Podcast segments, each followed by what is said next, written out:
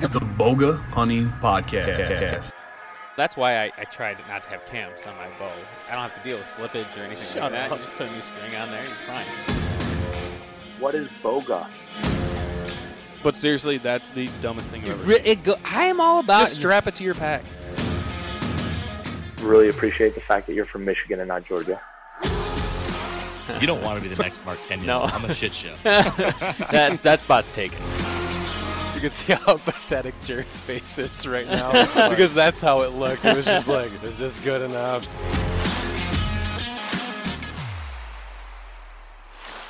Hey everybody! Before we begin, we're gonna thank uh, a couple of sponsors that help make this show possible. First up is Vortex Optics. We've been using their glass for a long time. Uh, everything from their binoculars, spotting scopes, rangefinders, and a new thing called Vortex Edge. Vortex Edge is their new world-class firearm training course, and they they're going to provide courses on precision rifle, uh, pistol, a couple of military tactics, and of course hunting and outdoors. And also, their spring and summer apparel line is dropping soon. So make sure to head over to vortex.com/apparel and save yourself 20%. By using what code? Bowga 20. Nice. Trophy line tree saddles. They are a one-stop shop, Sticks, platforms, period. saddles. It's uh, and they just came out with a new EDP platform. It's a smaller, lighter, stronger version of the Mission platform, made in the U.S. It's the perfect size for us as mobile hunters. It's going to be available this April, so make sure to go and get yourself one. Save yourself 10% while you're doing it, and use the code BOWGAHuntingTL10. don't miss any letters in that. Go check them out. If we said it once, we said it a thousand times. Arrows are the lifeblood of the archery industry. Vector arrows, Vector custom arrows are the arrows that we shoot. Jared and I specifically shoot the Vector HMR, the Vector hammers. hammer 'em. Yep, they're a four millimeter micro diameter shaft that are super strong, extremely durable. You're gonna go to the website. All you have to do is input your specs, and they're gonna build the arrows directly for your specs. So head over to VectorCustomShop.com, and they're gonna hook you up. We do a lot of things on our phones. One of the things that Jared and I have found to be especially useful on our phone is our HuntWise app. It's the base. It's basically the ultimate hunting tool set. Land boundaries. They've got HuntCast 2.0, where it, it's an advanced hunting forecast to give you specific times and days that are the best days to hunt. And they also provide a safe and social space for hunters, where you can post pictures, share stories. You won't get a graphic image, Yeah, you know, Instagram cover over it. uncensored and unbiased. Yep. Download the HuntWise app today. Shut up in here. I'm trying to slay. trying to say. One of you both get scissor kicked in, the, back, of the head. yeah, that kid died, you know. Did he? Yeah. Little one? Yeah, he killed himself. Yeesh. Yeah. Really sad, but he was really funny. And I, I had a whole case of Mountain Dew. I'm going to paint your back porch red. Mm-hmm. He said, You got a lumpy butt. I said. All right. Well, we're ready whenever you are. I, I'm ready. Yep.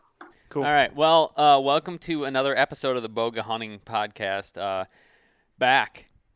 We uh, we've been on hiatus. I've been traveling, and Jared's been, you know, out not losing arrows at archery shoots, and so That's impressive. uh, you know, did you really not lose an? Didn't lose an arrow. Second year in a row. Um, granted, I lost an insert Okay, but in a target, Okay, yeah, yeah.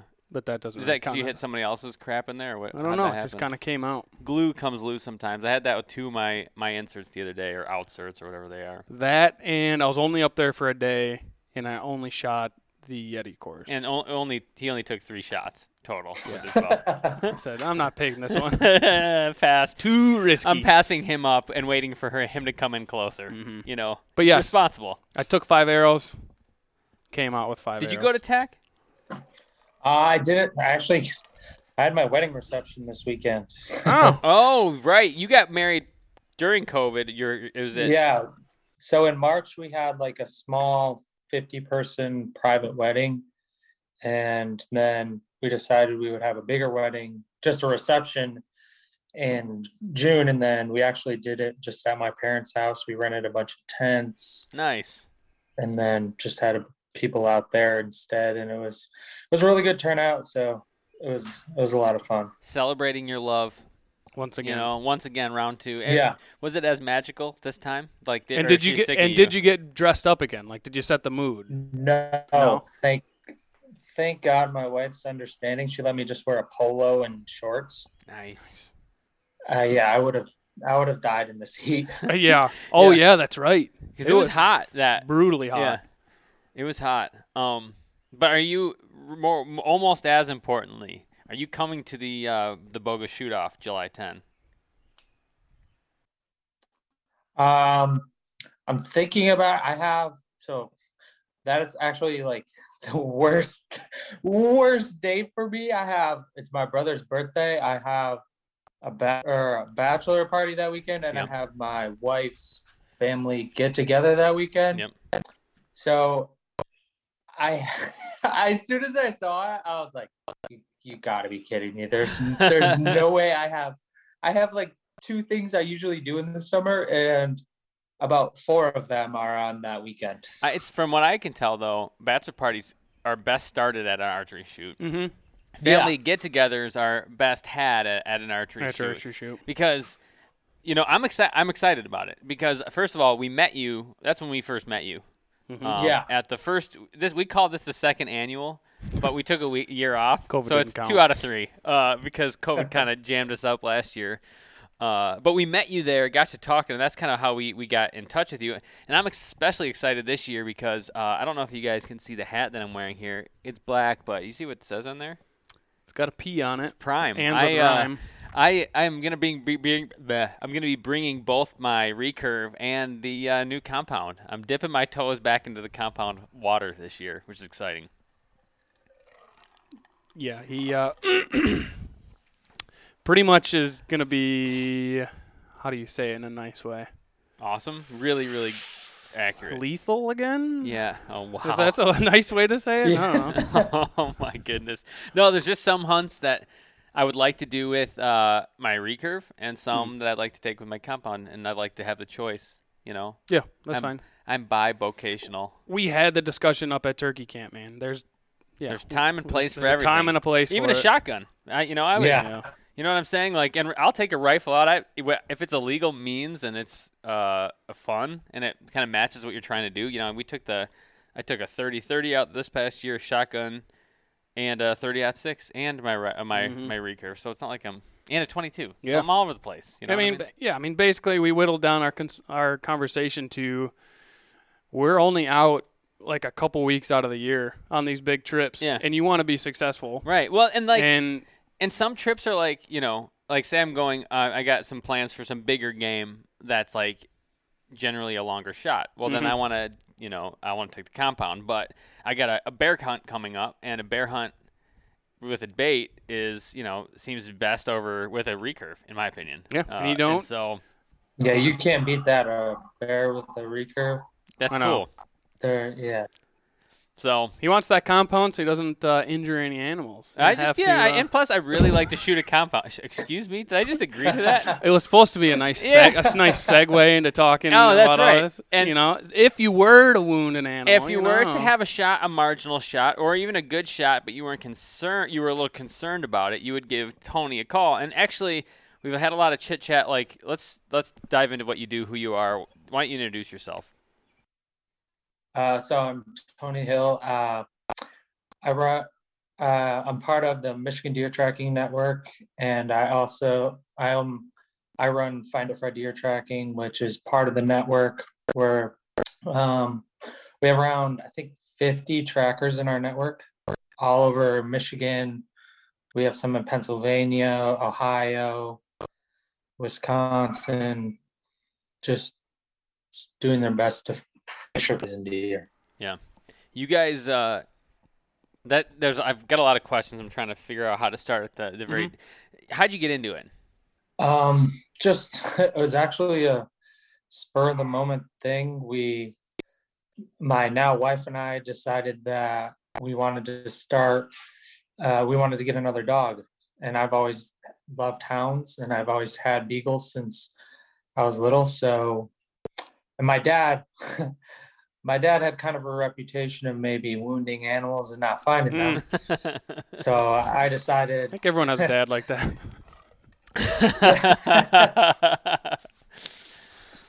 if we're gonna if it as soon as it, it was becoming more popular i decided that if i was gonna get a dog i might as well combine the two things i love most bow hunting and dogs and that i would start deer tracking and little did i know it, it would explode into me loving deer tracking just as much as deer hunting so That's awesome. That is cool. Well, and I like that you like your beagle man. You know, Jared and I are beagle men ourselves. We uh, we got our a, a dog together in college. Uh, Fifty dollars. Fifty dollars each, though. Was it each? I think yeah. I saw it was twenty five each. I thought that was just a screaming deal we couldn't pass up. It was was- basically a, a newspaper ad. We're like, dude, This was $50 beagles? No, there was no uh, Craigslist at the time. yeah, it was newspaper. It was newspaper ads, and we're like, yeah. So we drove out to Jenison. Was it Jenison or somewhere Who that know- way? Who knows? and uh, we got him. And uh, Henry was his name. Mm-hmm. Great dog. Lived to be 12. Uh, lived at, ended up moving with me out to New Jersey for law school, and uh, he was a legal beagle. I like to think because he He studied had to with have been older than that. no, he was 12. He I I was there when they put him down. It was one of the worst days of my life. It was rough. so we got him in Yeah. 2007. i've been there yeah Yeah, it was it was not not fun, but he had a good. And I, now I've got a another. And he's part beagle, uh, and uh, he's he's a good dog. He's not so uh, hunt focused though. so he's more of like a. He'd like to be on your lap a lot of the time, you know. So so when when you get started and you decide you want to have uh you want to be a, a tracker like I mean is that something you start at when they're puppies or how does how does the training go for, for Yeah. dogs? So I started, I picked up Fred at seven weeks. And then as soon as I picked him up, it was introduced to deer hide, deer hooves. At the time, I used beef liver. It's kind of interchangeable. You can use deer liver, beef liver, beef blood. Uh, I've learned through other trackers that as long as you're introducing them to the, the beef blood, it's same as the deer blood. And then uh, I was lucky enough that I posted on the United Blood Trackers page, which is like our national organization. Yeah. And I had uh, Brian Alberta, who's from uh, Lost Blood Deer Tracking. He actually came out to my house, provided me with hooves, hide, everything to get started. And then he spent a lot of time helping me. And then Eric Peterson is another tracker. He mentored me. And then from there, it was as soon as you started from a puppy, is running tracks and then going from 10 yard hour age tracks to 500 yard eight hour age tracks. Okay. It's, it it was always about keeping the confidence up in the puppy. So you're making sure that you're only increasing one variable at a time, whether that's distance Okay. or the how old the track is. How long are they? So just keeping it fun. yeah. Yeah. How, how long does it take for these these dogs to like really start developing this This innate, skill? like, yeah, this yeah. innate skill for for tracking. Is it something like you can see right away that they're like born with it, or is it something you just got to nurture? I think I think these hounds are born with it. I mean, it's in their bloodlines for thousands of years. I mean, as soon as I put Fred down, he he kind of just took to it, and I mean, he's the uh, any other dog. The a lot of people run hounds or the bloodhounds, the Bavarians, the um, coon hounds. They they all seem to take to their tracking, and then now we're just honing their ability instead of the coons or the bears or the coyotes. We're training them to track deer instead.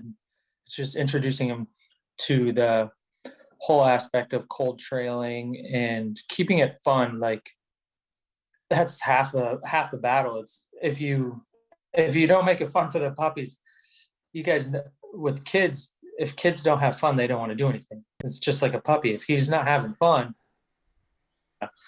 he's not to track. And so that's the biggest thing when they're young is keep it as just as much fun, whether you're incorporating like playing fetch with the tennis ball that you've wrapped into your hair. It's just keeping it fun while maintaining the Yeah, yeah. It's it's funny because they do take to it naturally. Like Henry tracked probably five deer at least for me. Well, it's the same way he was just talking about. Like we were walking out in the woods. You remember putting him down? Like we were, we were, we had shot a rabbit, Yeah. and we were, you know, hanging it. We were holding on to it by its back legs and just letting it like kind of brush up against the weeds as like we're walking back to your cottage. Yeah. We weren't even really We weren't even- trying. yeah, we, we weren't weren't trying to. We trying. just were carrying a rabbit that we had shot back. Yeah, that's right. and we let Henry down, and he just took off the other way because he smelled the scent, and we didn't, Losing his mind. just losing his nuts. Yeah. And finally, he got like went back almost exactly to the spot where we had shot him. Yep. And started sniffing around again. Yeah. It was crazy. he wasn't refined. You could tell like he needed some refinement. You know, he he but- needed that his whole life. But let's be honest. he was he yeah. You know what? He's one of the boys. he, he was. and uh, but he would you know I had a couple times in rain where he found it, found Yeah. found the deer, and I was like shocked that he did. Um, but again, like sometimes it would take him a long time, you know, and he would go all over the place, and I feel like he would he was not he was not refined, you know. So and and s- when you're when you're training these dogs, you're you're doing obviously a lot of blood work. It sounds like where you're you're trailing with blood, but it sounds like you're just getting them in front of or like used to or wanting to be around deer parts, right? So you said hooves and hair and stuff. Is that Yeah. how that works? that's the that's the biggest thing like when i first started out and any new trackers starting out the best thing for them is getting your buddies and saying hey even if you're a deer you shoot it and goes 50 yards. Let me bring my dog out. So it's actually it's the real thing it's a real deer. Went 50 yards. He gets the experience for a lot of these puppies it's the first time they're seeing a real deer usually. And it it's just as soon as Fred saw his first deer. It was a training track. It it was like everything kind of clicked that hey, this is the real prize. And it wasn't until probably the fifth, sixth, seventh deer that we actually found that he realized at the end, like, hey, this is my reward. This is what I get. So like the first couple, like it kind of clicks, and then so the biggest thing is just exposing them to the tracks, whether that's through um, deer that you know are dead from Yeah. buddies, or that's taking random calls from the public and exposing him to tracks that you you may not find, and it's just keeping that drive in the dog to always want that deer at the end. Now you said you, you know, that dog sees that deer at the end as like a reward. Are you giving him something at the end, or like you got to be like, hey, my payments, Oh, your yeah, deer liver? I'll- You Yeah. Fred doesn't really like once he finds the deer, he'll chew on the entrance or exit hole. Yeah. and he'll play with it. But then after that, he's they usually they kind of lose interest now. Like those little dachshunds and teckels, Yeah. they love to rip hair. Like Interesting. go- This little fella's go going at him. crazy. yeah, yeah, they go absolutely crazy. And then like my friend Brian's bloodhound, it I could care less. Like he finds the deer, that's that's the deer. He it did its job, and then we're done. So usually I'll do like I'll freeze. I like to keep deer hearts, and then I'll freeze them like jerky, and then I'll give them. Uh, that's the only time he gets that treat is at the end in a reward, and it's or I might drag the tail or do something like that. Or, so it's or let them chew on some meat or fat. But we always have to tell the hunter like, I won't let him destroy your cape. Like, yeah, yeah, right, right. Get his neck. nothing nothing's gonna happen to your deer like i'm not gonna let him chew on the head or the horns or anything like that so Henry, that's the biggest thing Henry was a big fan of I he several times. Well, this started the first time I, I didn't know he was doing Never put a trophy next to Henry. He he went and he ate the lungs. Like, and I'm not when I say Hmm. because he's a beagle and like if anybody's had beagles, you know, like food driven and like when they get food, they're like, and they like just suck inhale it it in. down. And I look over and he ate a, lu- a lung in like two seconds, and he pooped pink, like pink lung, lung for like Just bubbles. just like like it went in, but he loved that the lung. That's how he got his For third s- win. That's right. That's why, man. Yeah, he was. Uh, yeah, so he it was funny. Like, and then afterwards, I did the same thing. I, if he ever found a deer, I was like, man, you're part of it. I got to give you some some cut of it. See, when Henry lived with me back when he was a pup, Yeah. he ate all my sheds. Did he really? Every shed I could I Yeah. had with me, he Yep. would just gnaw on it, and he ate your turkey tail. Yeah, I, the I- one turkey that you I had. had this great mount. I, Like I finally did the thing where you salt it and you like spread out the mount. And I think I've told this story before. It was like my first time ever like making it nice. And I was gonna put a plaque and I was gonna hang it on the wall of my house. I put it in a bowl and salt. Closed the door. Walked out. I closed either. I think either I left it open or I closed him in with it. And I didn't know. And all of a sudden I walked back in, and of course he ripped it apart. Poof. And then he ate the salt, which made him puke. So it's just like dog puke, feathers everywhere. I walk in like, what horror scene, you know, is this? But Nope, just Hank. yeah, just Hank, Hurricane Henry, Yep. who was rebranded uh, later on in life. At, my my daughter read a book who, where the dog's name was Rover, and so for the last like two years of his life, he was uh, he switched. He was Rover. Not to me. No, not to me Not to me. I, I wouldn't do it. So no, that's cool, and that's it's uh it's interesting to know, you know, as, as we hear about this, just how much work uh, goes into Mm-hmm. training these dogs. Like you mentioned, you know, seven weeks you're getting started with them. Is this something you're doing daily? Is this weekly? How how are you? How often is it? Um, usually it's training is um in the winter kind of slows down, and then during the season we don't really do any training just because we're so busy. But I like to get some done. I like to get some training in in usually December to January before the snow, and then once the snow melts, it's on again. Like uh, this weekend, we actually had uh, the tracking network had their scent work.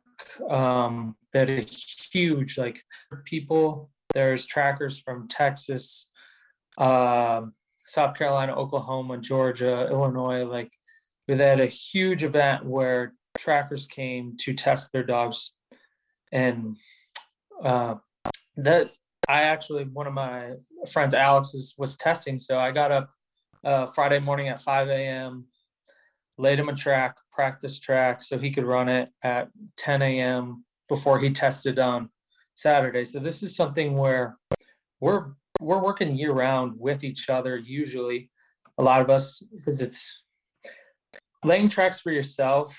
You sometimes you you cheat without knowing. Like you may hold the leash a certain way or you may guide your dog in a certain way, but you will never know it until you bring somebody else out with you. So uh, I like to track. I like to do tracks with other people in the network, so it allows you to. They observe how you handle your dog and the things that you need to do to improve, and then it allows you to. You're not cheating in a sense yeah. because once you lay the track, you know you know where the turns are, you know where Yeah. the things are, and then Yeah. some days if your dog's struggling, you maybe just nudge that leash a little bit, and he sees it. So this we do a lot of train uh, tracks together. The hardest part is it's a two part system. So I have to lay a track on Monday, and then however long you want to age it, give maybe ten hours, twenty four hours, seven hours. You have to find time to run it. Sure, right. Mhm. So not only are you laying it, you have to go back and find the time of day to run the track after and when the conditions are right. And that's usually the hardest part is okay, I laid the track, now you get busy or somebody needs something or the weather changes drastically or the wind shifts and then the the wind shifting could almost ruin an entire track. so it's it's it's a lot of work to run tracks all all year, but it's it's what you need to do to keep your dogs in shape. How long does it take to lay down a track? Are Mhm. you just literally dragging something bloody through the woods, or what does that look like? So I have um, tracking shoes from uh, the United Blood Trackers, and uh, so it's basically I have a pair of plastic shoes, and then I um, you put a hoof in the back, and the hoof sits under the shoe like your lacrosse boots, and then the weight of your foot presses down that hoof and the interdigital gland into the ground, and that's the scent that the dog's tracking. So I basically walk through the woods with boots on and lay the track and then once i'm done i'll usually sometimes i'll leave the boots at the end or i'll leave a and it's always i'll have a set of hooves and uh, usually a little piece of fur like just 10 by 10 or small little piece of fur, and then I'll leave that at them. But it's always all from the same deer, so that you're not. Me- if you use two, a hoof from two hoofs from each different deer, it'll confuse the dog. Sure. They can. They they're each have seeing an that. individual scent. Yeah. Mhm. Yeah. So I'm using two hooves. I'll walk, and I'm usually a couple 90 degree turns, uh, maybe a teeny little backtrack, or we'll make wound beds. So the dog has to realize, because we deal a lot with wound beds with uh, gut shot deer, liver shot deer, where they, a lot of hunters track too soon and then they jump the deer. So wound beds are huge for us as they, we can usually gauge uh, we see what blood they left in the bed, where you can see where on the body the deer is bleeding just by seeing where it's laying in the bed. So those are usually huge, and it's it's really advantageous for us to be able to find those wound beds. So we, I like to create mock wound beds. We do um, basically uh, any anything you can do with deer, I'll do that too. That's it. I'm calling a break. You're calling a break. Break in the episode. This is a timeout. timeout in the episode, and we are going to thank a couple more sponsors. So deal with it. It's no secret that I love traditional archery, and I love Bivouac Bow Co. Jim in Georgia, years of experience. Each bow is handcrafted, one of a kind. I've got special camo limbs that Nice. they did special for me. They look awesome, and they stand the test of time. But it's looking great, shoots great. Check them out, bivouacbowco.com. Wild Pursuit Wellness makes premium CBD products. It's all natural, broad spectrum CBD, meaning that there is less than 0.0% THC. It can be ingested or used topically on the skin to help with muscle soreness or joints. We, we use it a lot after a long hike. Use promo code BOWGA for 20% off at checkout. Check them out, wildpursuitwellness.com. Yeah, like uh, just for people who are listening, I'm realizing wound beds. Uh, you shoot a deer. Ideally, what you want to happen is you shoot it. It goes a little ways and it lays down and makes a bed, and, and hopefully, ideally, bleeds out in their bed, laying there. Um, but what you know you're referring to, Tony, is sometimes you shoot a deer, you're all excited about it. You go in before that deer has had a chance to expire. You get him up out of his bed, and he goes and another, you know, half a mile sometimes, like a long Yeah. ways on occasion. Yeah. Uh, and so for you to find that is critical. First of all, you can see what type of blood is in it and stuff, but it also gives you a sense of how long you got to wait and, and so on as well, right? Is- Am I getting that right? Yeah, it gives us a sense of what we're dealing with, and usually it allows us to gauge how hurt the animal is. Like if it's bedding once every 10 yards, if it got up and then it's bedding again, usually that means they're pretty, they're significantly wounded. I Right. mean, if it's, if it can't keep going, and then it just gives us an idea of what kind of wound we're dealing with. If there's a lot of blood in the wound, if there's just a teeny little spot, or sometimes a lot with gut shots, it may be uh, just green, uh, like intestinal Oh, fluid that's a Yep. uh, bile, things like that that we're dealing with. Or s- during gun season, it could be chunks of bone from a leg hit. Yep. So it's it finding those wound beds sometimes is critical in allowing us to judge whether we keep going and we need to keep pushing the deer or we need to back out, give the deer time, whether the the blood is fresh and wet or it's frozen over or it's dry.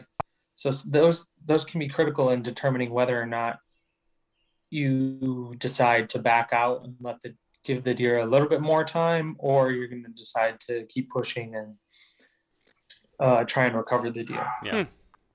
Uh, all right. So walk me through how this works. Say, I'm a member of the general public. I'm out hunting with a know. recurve. with with a recurve, and I put a marginal, I put a put a marginal hit on a deer.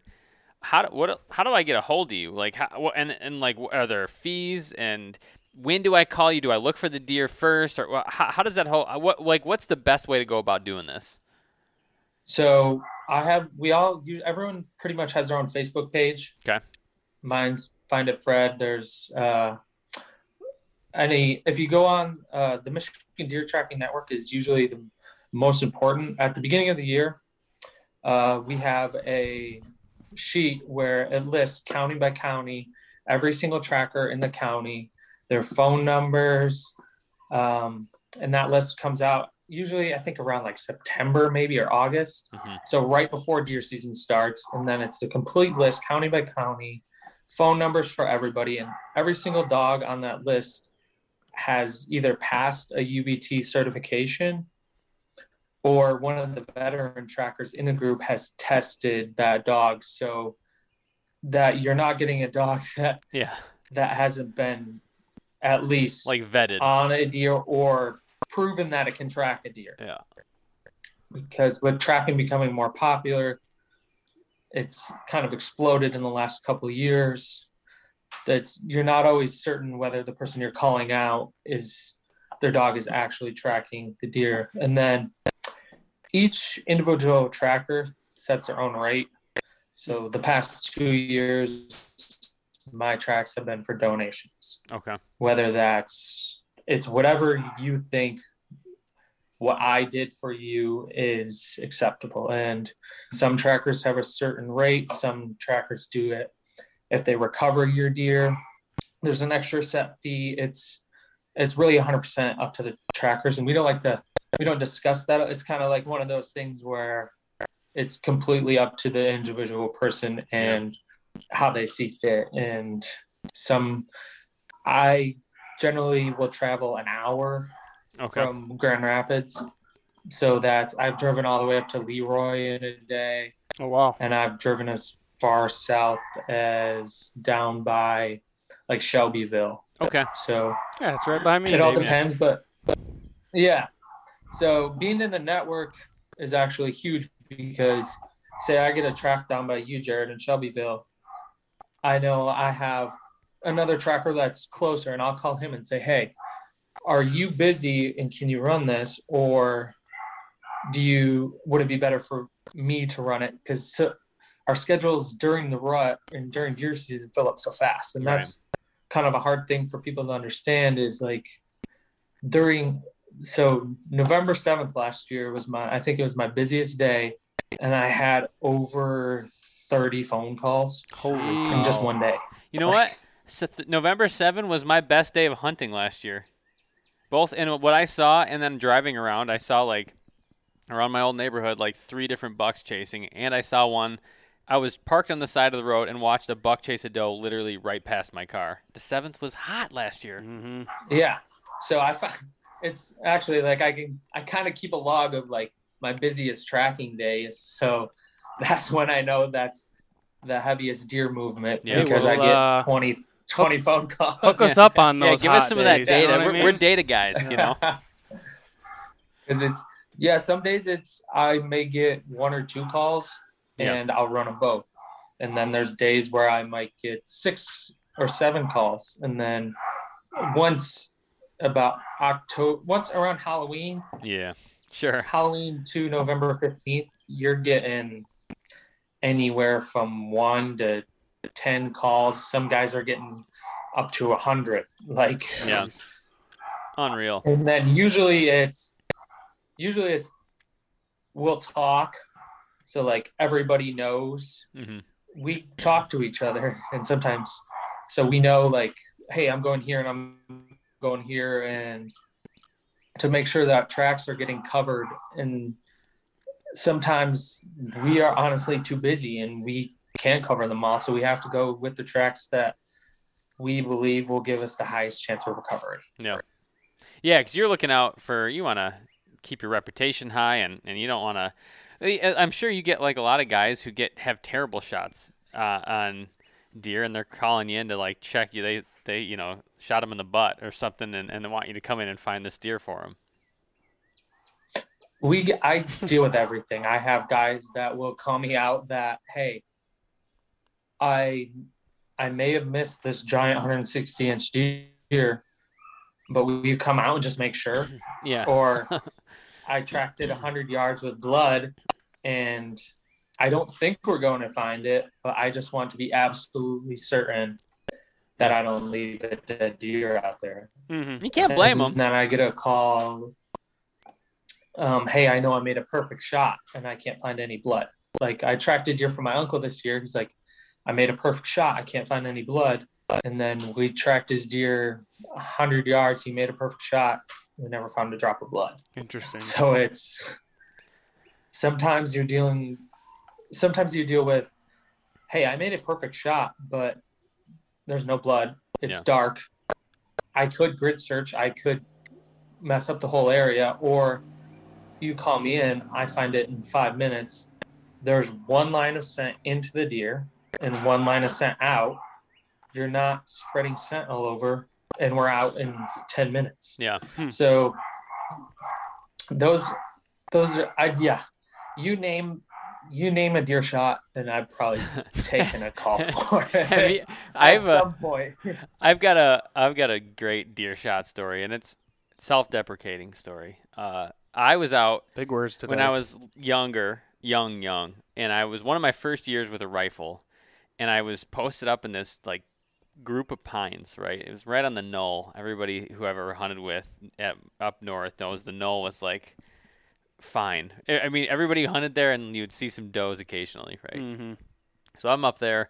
These does come right in, like sweet. I I got all this pine in the way I shoot, and I I see the tree pop in front of me, and I'm like, I still think I hit him. And so I see her run off, and I had shot her in the like the elbow, uh, like the the uh, the bullet got hit low, and I'm I'm like feeling horrible. Like I cannot believe I just did that. I had practiced and was all ready. So for the rest of the day, it was a nice layer of snow on the ground. I tracked that deer with only one leg, found it, shot it, and and got it. The The interesting part, part though was I had convinced my cousin to come help me, and he's like, "All right, I'll come help you." And he was kind of a guy who was like always knew the th- you know what to do. He knew best. He's older than me. So I was like, "Yeah, I'll help you. I'll show you what to do. So I'm tracking. He's always behind me. We finally get to a clearing. I'm like, all right, we got the deer up there. He's like, where? Well, let me see. He walks up and just shoots my deer. The, the- which I'm like, what the heck? You put, first of all, he, you know, Does his name rhyme with Gyno? yeah, Okay. yeah. He shoots it. I'm, I'm kind of mad. I'm like, this is my deer. And secondly, he shoots it on the ice, and it was real, not not far into the season, so the ice was thin. I'm like, how am I supposed to get this deer who wandered out on the ice out there? So I was heading back to get um these. My plan was to get ropes and like a tube, like a like a boat tube, and just slide out there. and Disperse your weight. and if I slide, if I fall on somebody, can just reel me in. Well, my brother had heard about this. My younger brother, who at the time was smaller than me, he's bigger than me now, and he he and my other cousin just walked out and grabbed it. In the meantime, like without just like, oh, I thought we'd help and grab the deer. So like everybody did my work for me, but I still we I found that deer that that was a leg shot. So worst shot I've ever had that actually connected on a deer, but we did find it. Because that man, that when you hit him in the elbow, it's it's not pretty. It's like uh, looks like lasagna down there. So, um, uh, my the way I, as I'm thinking about this, you know, I'm thinking about this upcoming season. I'm like, man, I, I would hate to have this marginal shot, uh, but if it happens, I want to make sure, you know, before I call you, that I'm doing the right things uh, to make sure that I'm giving you the best chance of success. So, say I make a shot, like, and I'm not sure, uh, how soon do I call you? Do I look? Do I not want to mess up the scent? Well, how does that work best? Or, or what, what, what's some of the information that you want to know to help me, you make yeah, it? how do we make it easier? Help yeah, us help you. Yeah. Yeah. Okay.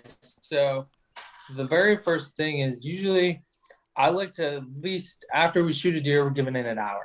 Yeah. I mean, just an hour. So, because you don't know how far that deer went before I bedded down. That deer could have ran 50 yards and bedded down.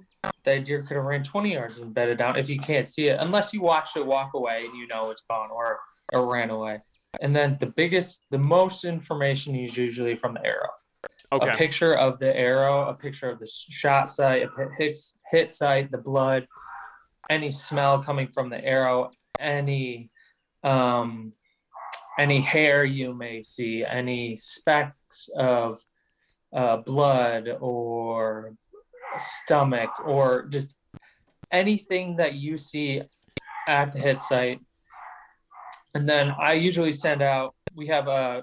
I'm sure you've seen it. The grids uh, the deer with the grid on it, Yeah. and I'll send that, and I'll say, "Hey, where do you think you hit it?" because I've dealt with people that say they hit it in the chest or perfect shot, Yeah. and it ends up being a gut shot.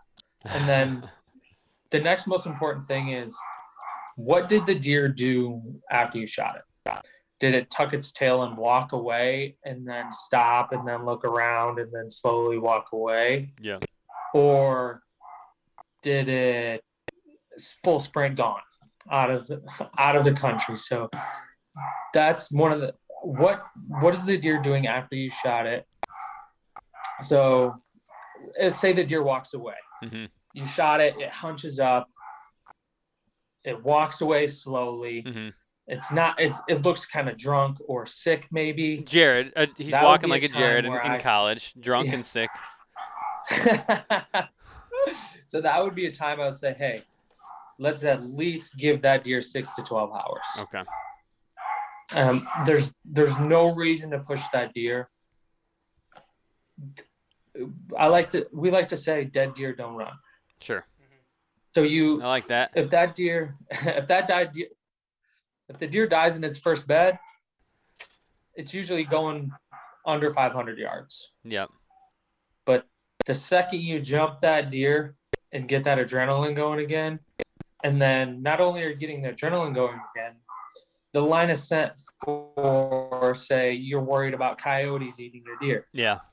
If that deer only goes 200 yards from your tree stand, beds down and dies, the coyotes aren't going to find it as well as if you jump it three or four times and now that gut shot deer just ran across all 160 acres or a whole section. Right. Now it's way easier for a coyote to walking through the woods to pick up that gut shot deer, and there goes your deer. Yeah. So the biggest thing is just patience. It's so hard to do, and it's so I'm terrible hard at it. I being a hunter, I understand. Like that's what you want to do. You want to go find your deer. Like Yep. you know, but and I made that mistake. I made that mistake this year with my dad's deer. After he shot it, we jumped it after 150 yards. Um, we so I was like, all right, we'll come back tomorrow. We come back tomorrow in the morning, and then it started to rain. So I put Fred down, and we had no blood. The brain had washed everything away. And we go to where we think we last jumped the deer. Yeah. And then Fred blows past that, and we come to another deer that we could see in the morning. It was still a little dark. We could see it. And I was like, and Fred, when he sees a deer, he starts barking like a coonhound Yeah, sure. going crazy. so I was like, so I do it. We restart at the hit site. I go back again. And then Fred takes me another way and goes back to a two track that we had driven in on and crosses it. And then he's still kind of like milling around. He hasn't really figured it out. yeah. So I'm like, ah, all right, I'll, I'll try it again. And this track was from my dad. He was getting really discouraged. He, he, he gets the shakes, the yips really bad. Oh, sure. so Yeah, yeah. So does Jared, though. Yeah. kind of yeah so he kind of forgets everything and just Yeah. so you get jazzed, really man. sad, I get it. really discouraged. I was like yeah.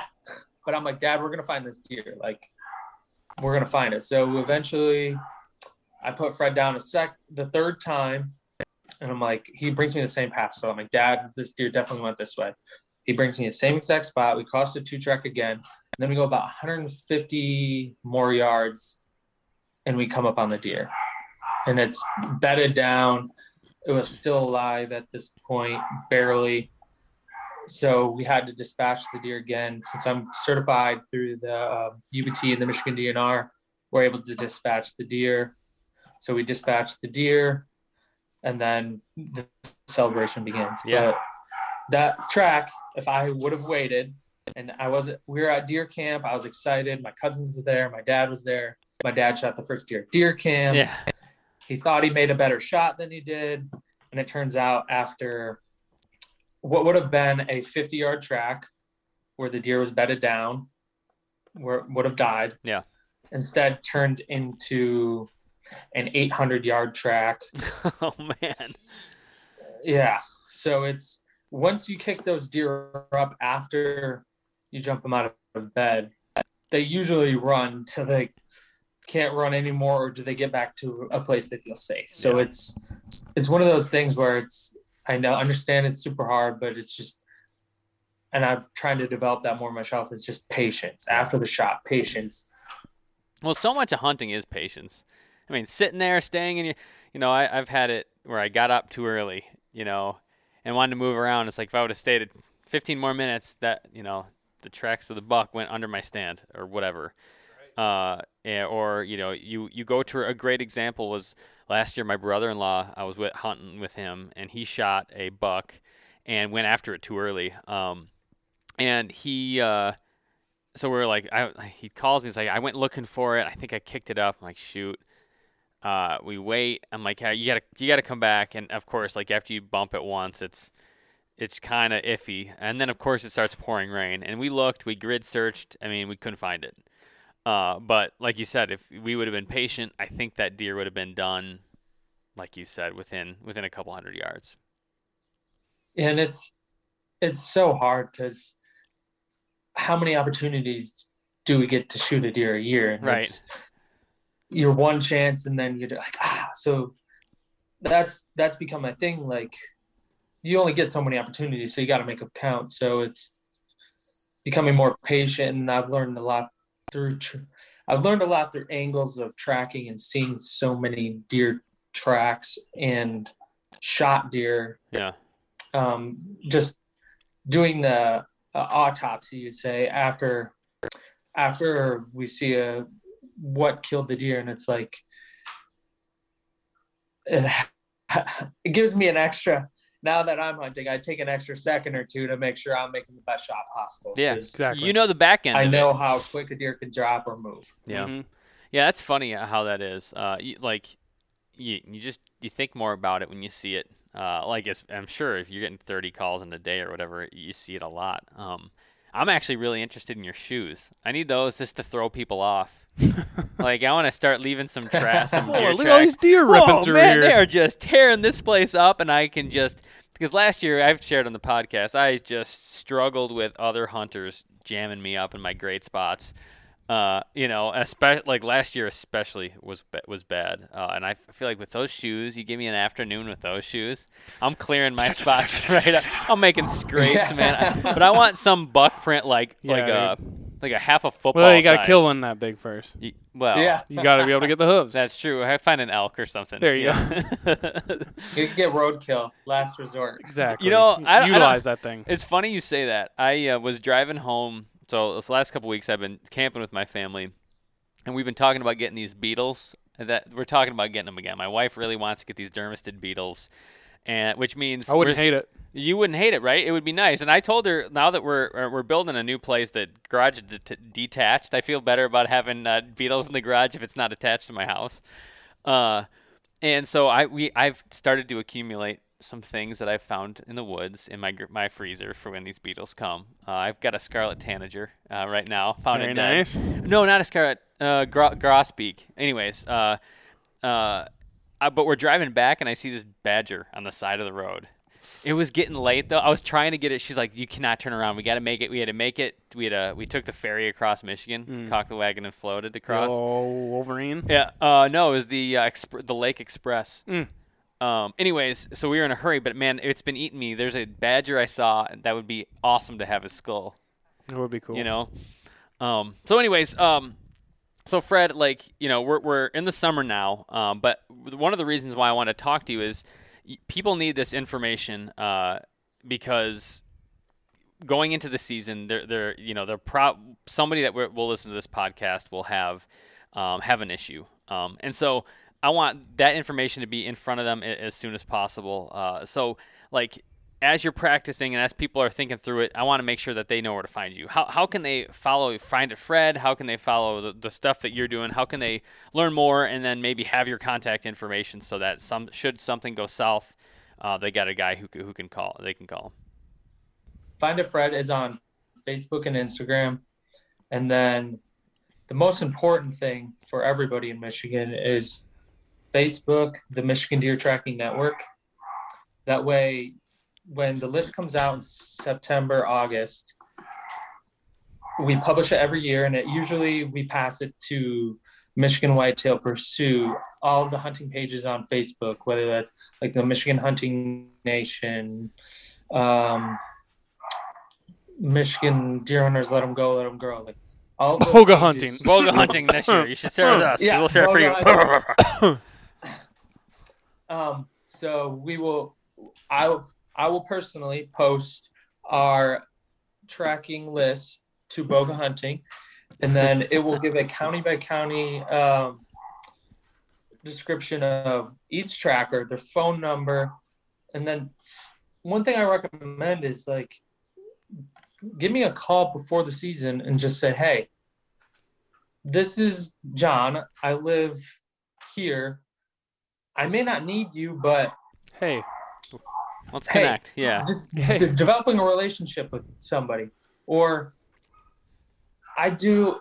You'd be surprised how many calls we take where I just give hunters advice, or more. Some of the more veteran trackers just give hunters advice, where they're saying, "Here's the situation. This is what you should do," and whether it's us sending us a picture and I'll go, "Yeah, that deer's dead," but you still need to give it four hours Yeah. or that deer's going to be dead go in the morning and if it's not within the first 200 yards give me a call and i'll come out Sure. so sometimes it's just us giving advice to hunters and passing that information along um, i know rob miller uh, he's probably the most veteran tracker in michigan and it's we're blessed to have him uh, part of our group and he posts a lot of information on his um, Facebook page, and it gives uh, tons of breakdowns of shots, blood, hair, what you think. He'll post a picture of blood, and then he will say, "What do you think happened?" And then at the end, he'll post. I mean, he's got 10, 15 years experience. That's thousands, thousands of tracks. So it's you, you can't you can't beat that kind of knowledge. So that's that's where i i sometimes go for information. Other trackers go for information. Um united blood trackers has a, a nationwide list of trackers by state. So if you go to their website they have a breakdown of say you guys decide to go out to wyoming elk hunting or colorado elk hunting and you wound an elk well, this past year, Eric Peterson was out in South Dakota or North Dakota, and he was out tracking elk, and he ended up tracking a huge, like six by six, like a, uh, with his dog Peekaboo, and they ended up finding a giant elk. Great do- dog name, by the way. So it's it's literally a nationwide thing where if you're traveling anywhere in the country, there's a detailed list of trackers and their phone numbers, and it breaks down because my brother ended up wounding an elk this year in Colorado. And he's like, dude, I'm I'm gonna call you. He's like, how much is a flight? I like, I don't know if I can get Fred on an airplane. So That's it's cool. yeah. yeah, that's really cool. I But uh, we do have trackers that are traveling Yeah. Oh. Indiana, Ohio. awesome. it seems like it's growing fast. Uh, for a while, it was like you just never heard of it, and some states like frowned on it, and it, which was ridiculous uh, to me. Um, but now it's like you hear of it all the time, and it makes total sense. Yeah, I mean, I think this year just our Michigan Deer Tracking Network. Um, I think we have around 50 members, and we have some members. We have some people that are in Pennsylvania um, that don't have the pleasure of the network. I mean, network is probably one of uh, the best organizations like in the country. Just getting together, making sure that we're doing what's best for deer tracking in Michigan. Making sure that dogs are tested, that when you guys call, you're getting the best available. So the work that the veteran trackers like Brian Dagan, Ken Jordan, Eric Peterson, uh, Richard Martin, that they're doing that has kind of made the learning curve for me go from a little baby to uh, 10 years experience right away. They cut the learning curve for everybody. And it's people like that that are giving back to tracking that are making the difference for tracking in Michigan. Yeah, that's a So- big deal. It's it's pretty awesome that we have such an awesome group of trackers in Michigan that are willing to give back and we that is the reason we had I think a thousand recoveries this year. That's amazing. right around a thousand recoveries total. Yeah. People that are like eating venison right now because of you, you know? Yeah, it's it's pretty incredible to see the amount of work and dedication that these people have for the public. I mean, it's for other hunters and it's it's for when it, you you I've seen grown men cry and a lot of us have seen grown men Oh, cry yeah. when all hope is lost. I mean, you go from the highest of highs to the lowest of lows and then all of a sudden you find that buck for them. Yep. And man, the amount of hugs I've gotten from grown men That's awesome. after I found their deer is it's That's pretty It's- cool. That's cool. That it's is pretty that's cool. awesome to just see the smile on their face. because that's like the most tense moment for me, at least, of, of a hunt is after you shoot and before you found it. I'm, I'm like sleepless nights. sleepless and nights, and you're just and- you're just on edge, and you're Yep. just doubting everything, and it's so to take that away and give some peace of mind, and just you know to help people find more deer than they would have without is is a huge deal. Uh, although great dog name for a tracker, Waldo, like where's, Where's Waldo? Waldo? kind of thing. Right. Mhm. um, Anyways, uh, we're ending here. Uh, so everybody, check out Find It Fred. Tony, thank you for coming on. We'll, we'll be in touch, and hopefully, well, I don't know. Hopefully, Yeah. we get to call you, or hopefully not. I don't know how that not. works. I mean, we'll hopefully get to send you a picture of a monster buck that we shot without needing a tracker. Yeah, or if you guys just want to have fun and uh, you just want to see a dog work, or if you want to just see you make a perfect shot and you just want to just want to see it work, give us a call. I'll gladly come out. We'll just do a little demonstration, just quick, just so you guys can see, because it's it's truly amazing thing to see when the dogs the dogs take a scent. Yeah. It's, Let's Awesome. do that. That would be it's fun. definitely got me hooked. Okay. Cool. Well, thank you again, man, for coming on. Appreciate it. Uh, say hi to the, the wife and to Fred for us, and uh, yeah, have a good one. Yeah, have a good one, guys. Thanks. Thanks.